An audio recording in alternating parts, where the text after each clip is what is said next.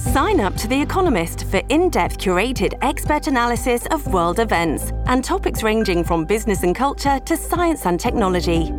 You'll get the weekly digital edition, online only articles, curated newsletters on politics, the markets, science, culture, and China, and full access to The Economist Podcast Plus. The Economist is independent journalism for independent thinking. Go to economist.com and get your first month free.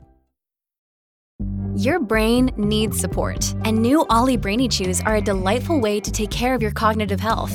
Made with scientifically backed ingredients like Thai ginger, L-theanine, and caffeine, Brainy Chews support healthy brain function and help you find your focus, stay chill, or get energized. Be kind to your mind and get these nootropic chews at olly.com. That's O L L Y.com. These statements have not been evaluated by the Food and Drug Administration. This product is not intended to diagnose, treat, cure, or prevent any disease.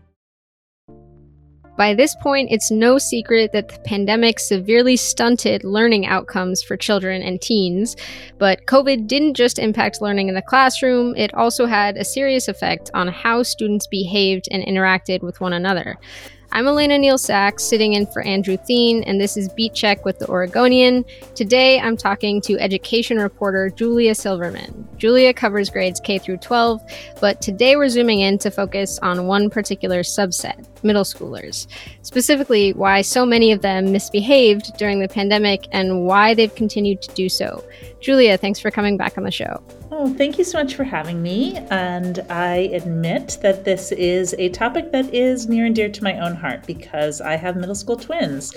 So, um, I, yeah, this one's personal. Yeah, yeah. I was actually going to ask you about that later in the conversation. uh, so, I kind of want to start actually by talking about the opening or the lead of your story. Um, it opens with kind of this anecdote of a Portland area sixth grader, Zane, who started bringing a notebook to school to document his own bullying at the request of school staff. And that's kind of wild to me. Uh, can you talk a bit about what Zane shared with you about his experience over the last year or two years?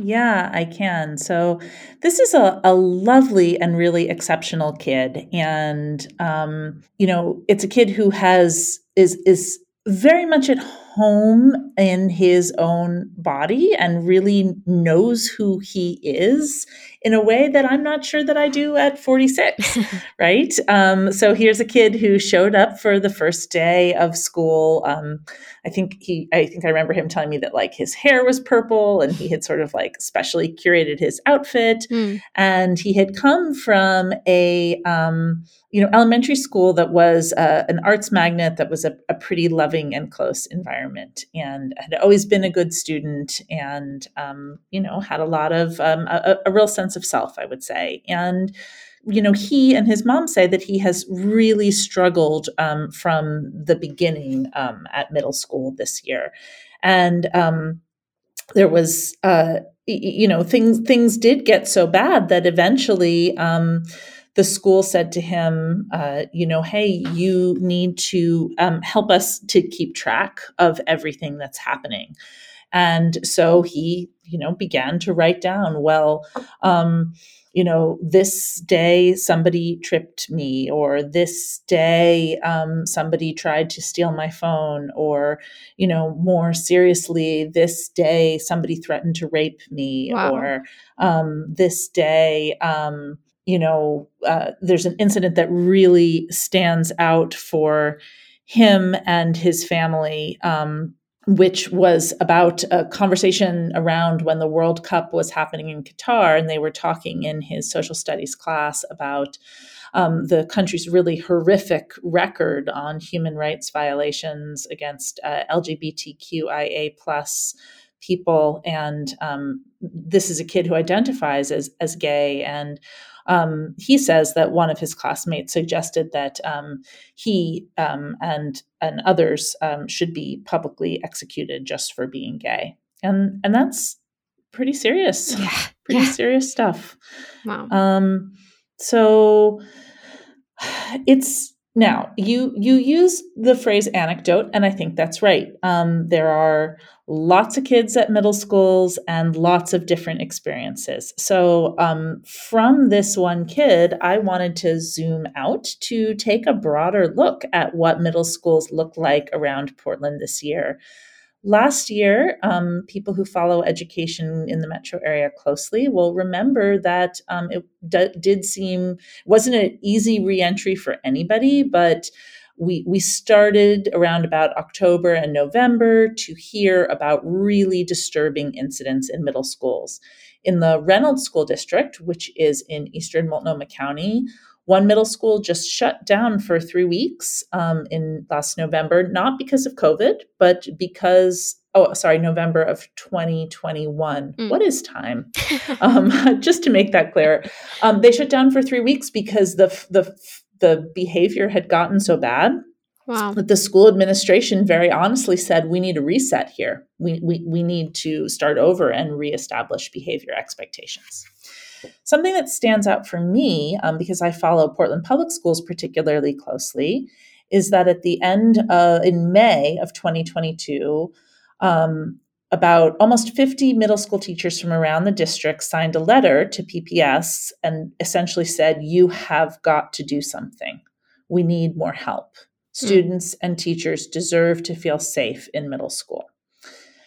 Um, if we zoom out even further, we know, right, that discipline has always been an issue, a disproportionate issue in middle school, and it makes yeah. sense. Middle school is a weird time. Nobody likes it.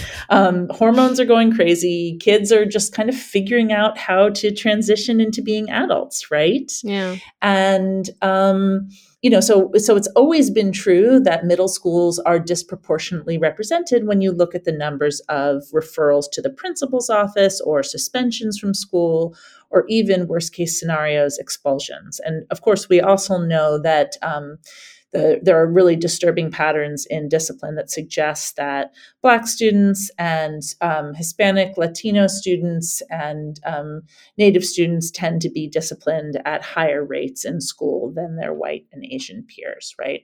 And um, I want to call out in particular a subset of that, um, which is special education students who um, are, are also, uh, and, and, special education students of color in particular, who are also really disproportionately res- represented in, in discipline statistics. What was different about last year, and to some extent this year in middle schools, is the intensity of the behaviors. It just seemed to really be amped up. And again, it makes sense these are kids who were between about 9 and 11 when the pandemic lockdown started, right? And think about yourself at that age. That's the time when you should be developing some independence. You know, um, your friends are super important and influential. And instead, you're like in a house with your parents. looking at a screen yeah. and that's if you're if you're lucky you were able to be in a, in a in a house somewhere safe with your parents right, right that's that's a privilege that not everybody had. So um, you know of course these kids had some developmental i think dysregulation. I i, I could see it at my house too mm. you know um, and then they all went back into schools and it was a bit of a mess. So that's yeah. a long preamble. I can stop or i can tell you um, how this year is going I, I, was going to ask kind of what is different about this year because, as you said, middle school is kind of just notoriously like pandemic or no pandemic. Like it's notoriously kind of it, like just a rough place for a lot of people. Um, Absolutely. So, would you say kind of really the difference is just it's just scale, like intensity? Right, right and more kids being more dysregulated and needing to relearn how to be a part of a school community. Yeah. And and not only that, how to be a part of a school community where more adult expectations are placed on you, right? Mm. I mean, elementary schools by and large are like fuzzier, warmer places. Um, and I'm not saying there's not lots of love in middle school too, but like that's the age when we start to expect kids to take more responsibility for their own actions and their own homework and their their their their general behaviors right? Yeah. so and which is appropriate. Um, you know you're going into mid to high school no one's there's fewer people to hold your hand. We we're trying to prepare kids to be adults to be independent to be standing on their own two feet. Right. And middle school is the bridge to that. So yeah i really i i do know that um, from my reporting i know that um, a number of districts in the Portland metro area did hear that sort of call and realized that they had under resourced middle schools to some level last year.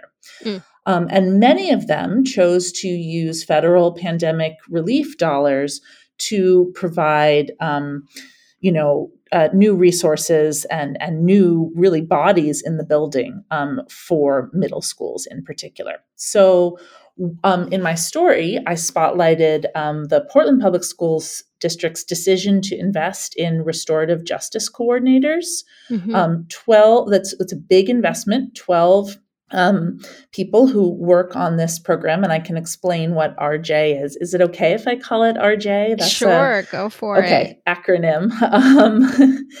Um, and in addition, um, the district put um, more um, people whose job it is to help with like s- security. And by that i don't mean um, police. I mean people who are literally in the hallway. You know sometimes just having an adult present is enough to avert a fist fight or whatever right?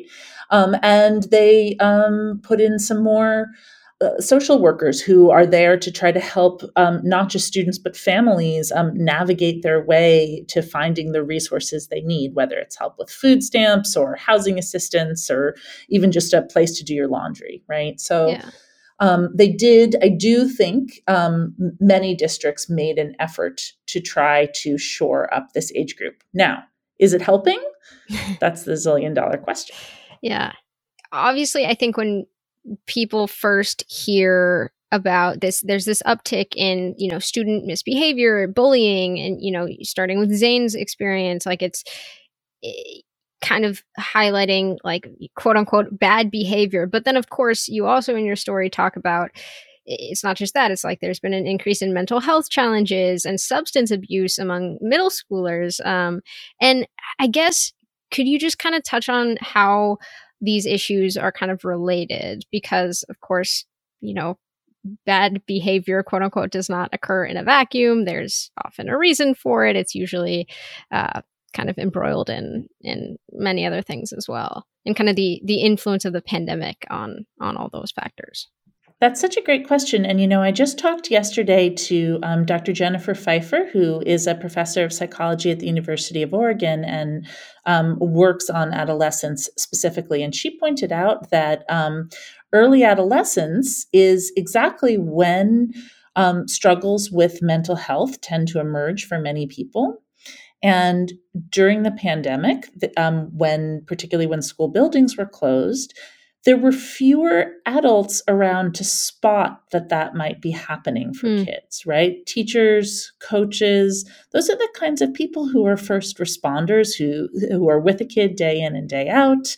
Um, and who can see when something's wrong. And, you know, I can um, unfortunately tell you from personal experience, and this is something else that Dr. Pfeifer brought up with me, is that it was very hard to access a therapist um, for your child during the pandemic. Their wait lists were incredibly long. Mm. People had scaled back their practice. Um, you know, without getting into too much detail and, and violate my own kids' privacy, I can just say that that was something that that that we personally struggled with as well. So, um, you know, I think that that that issue was kind of compounded when kids went back to school because back to school buildings because there was this unaddressed kind of pent up need right? And it all was working itself out at once. So i think that's a really good question. So because you you've mentioned your your own kind of kids experience a couple times and and yes of course you don't need to get too into detail here but you have two kids they're both in middle school at the moment how old how old are they? What grades are they in? They're 14 year old twins. Okay so okay. eighth grade. Wow. All right. And did this story for you come out of seeing their experience or was it eh, like you know kind of just tangentially related or which came first i guess that's a good question. Um, I think the answer to it points to, well, I was going to say that the answer to that question has to do with equity, mm. but actually, in my story, I write about how you know, fights have broken out at even some of the district's most well-heeled middle schools, right? Like, um, you know, the principal at West Sylvan High School, or sorry, middle school, which is over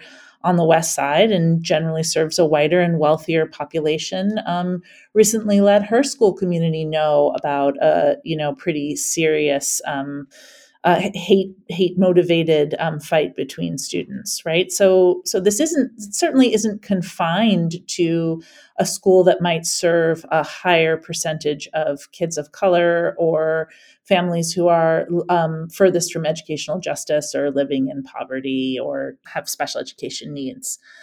I wouldn't say that I had ever heard from my kids that they felt unsafe at school, but I was certainly hearing from friends of theirs mm. that they were feeling that way at various schools around the city. So, mm. yes, but really this story came from looking at at the data. Yeah. I mean, just the the the discipline numbers are really alarming. And and then I had heard um, I knew that the, the school had that the districts were investing more money in this area, and I'm always interested in following the money and yeah. reporters. So for sure. I so I I kind of want to talk a bit or get into the distinctive like approaches that various districts might be taking to this you know increase um, in in bullying and just students having a hard time in middle school right now because you mentioned discipline but then you also mentioned you know these kind of newer relatively restorative justice or rja practices.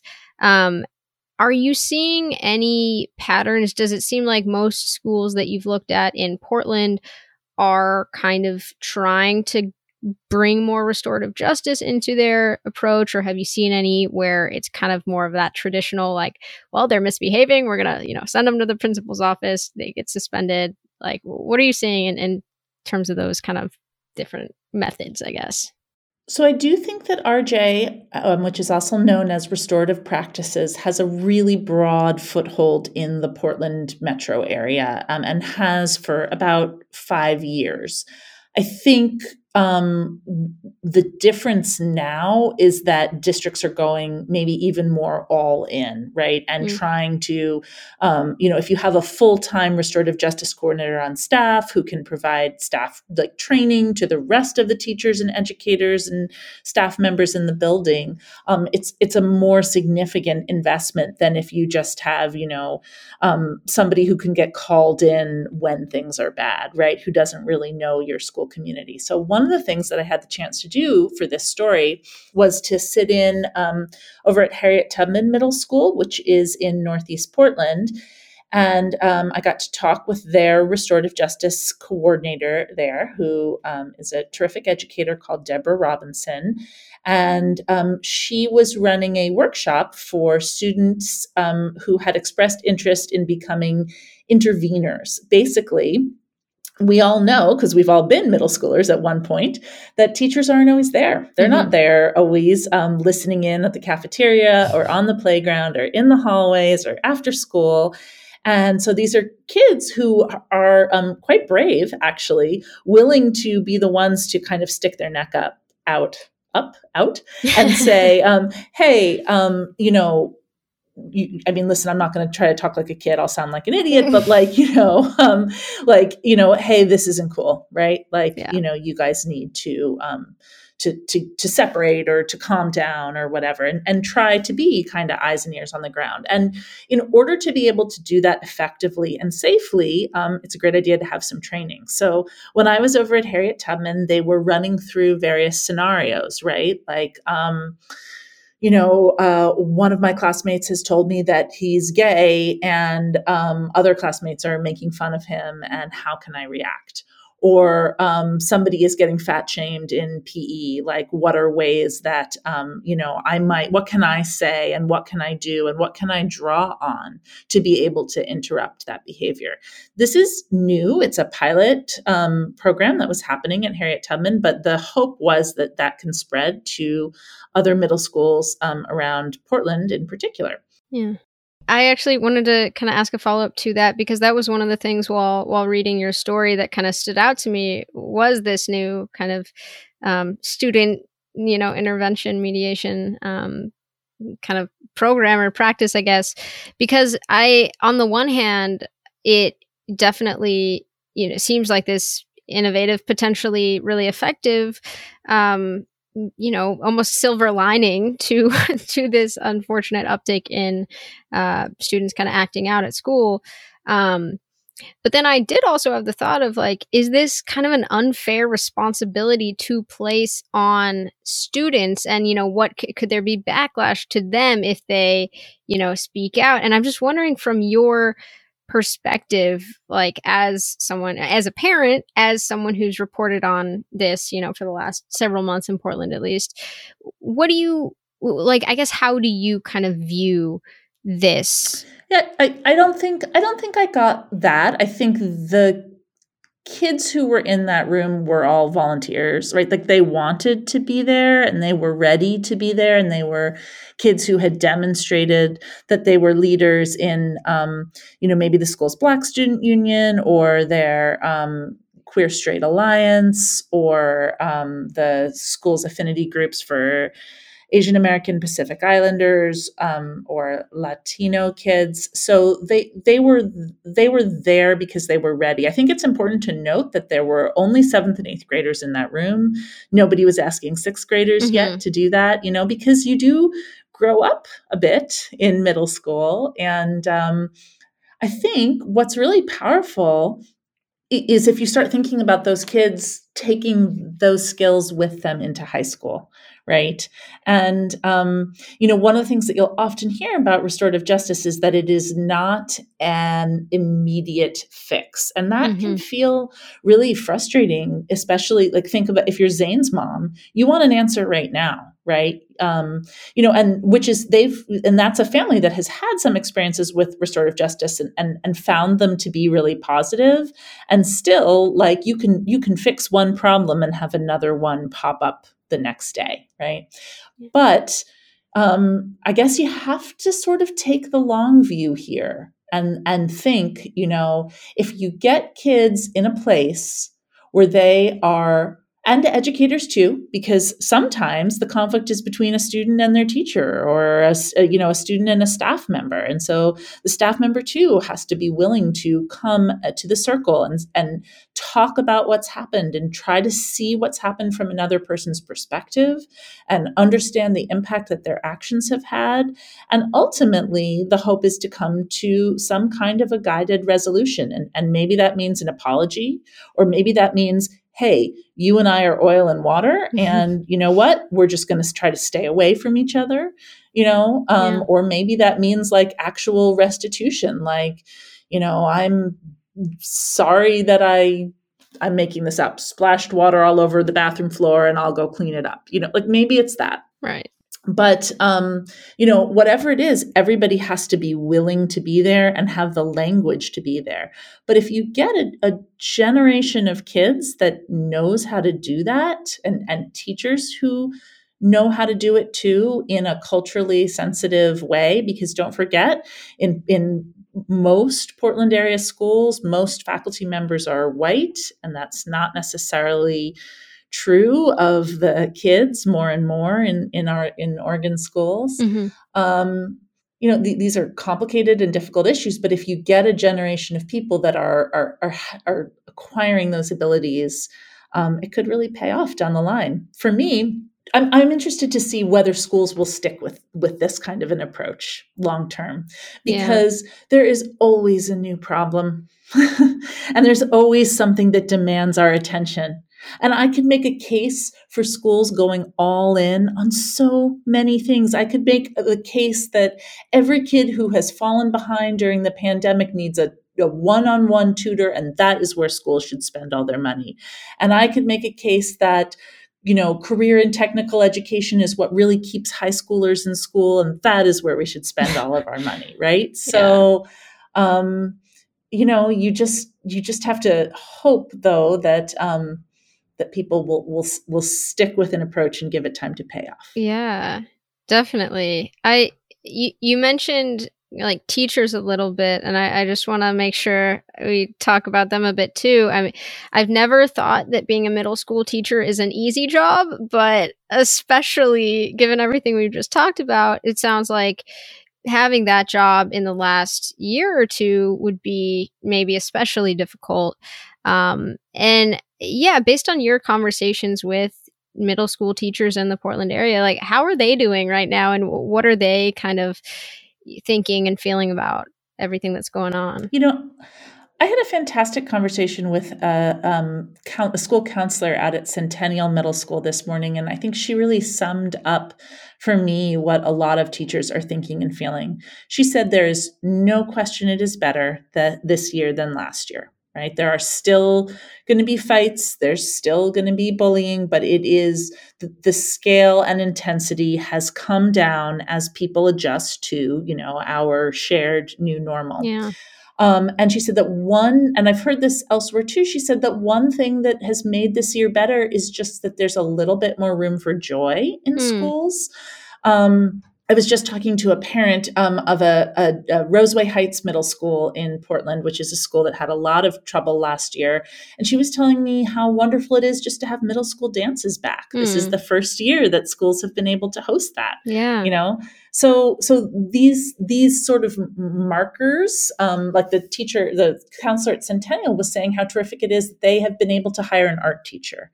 And she was like, that might be what keeps some kids getting up in the morning and coming to school, that they know they have art, right? So, on the other hand, um, she said it's still on a daily basis, it is still quite challenging because kids have been through trauma and she essentially said we we need we still need more bodies. We still need more people who are here to listen and guide and you know hold kids hands as they um, move out of the sort of shared trauma of covid and into whatever comes next. Yeah. I a lot of a lot of these kind of strategies that schools seems seem to be implementing um, like you said, are kind of long term, bigger picture changes that, you know, maybe have been due for a long time. Um, but in the short term, you, you know, with Zane as an example, w- for students who are experiencing, you know, bullying repeatedly on a day to day basis, uh, like, are what support exists like right now? That's such a hard question. I think it depends on where you go to school and what kind of culture um, that school has created. And, um, you know, I, I, know that Zane is a student who is trying to transfer to a different school, like has maybe just concluded that where he's at is, is, is not an environment where he can thrive and flourish. And in fact, his family is, is even trying to figure out if, if they should leave the public school system entirely, wow. which um, is really hard because you know, um, so many people want to be invested in their city and their neighborhood and the school system. Yeah. So, um, you know, it, it, it, it, it really just depends on a school. And it's kind of like the counselor out at Centennial said, um, you know they are there are more adults in the building now and things are more stable and it's all still a work in progress. Yeah well i think those were all my questions. Is there anything else that you wanted to touch on or that you hope readers take away from your story? Oh thank you for that question. I i guess i'd say i hope people will get in touch. I um try really hard to have the voices of parents and students in my stories and teachers too we can almost oh we can always reach an administrator we can always reach a spokesperson but um, i it really matters to me and i would really love to hear from people um, who might want to let me know how their school year is going and, and what I should write about next. Well, Julia, thanks for your reporting and for coming on the show to talk about it. Really appreciate it. Thank you so much for having me. It was good fun. Well, thank you for listening to Beat Check with the Oregonian. If you haven't read Julia's latest story, I highly recommend it. You can find a link in the episode notes. And as always, if you like the show, we wouldn't say no to a five star rating on Apple Podcasts. Thanks so much for listening. Until next time.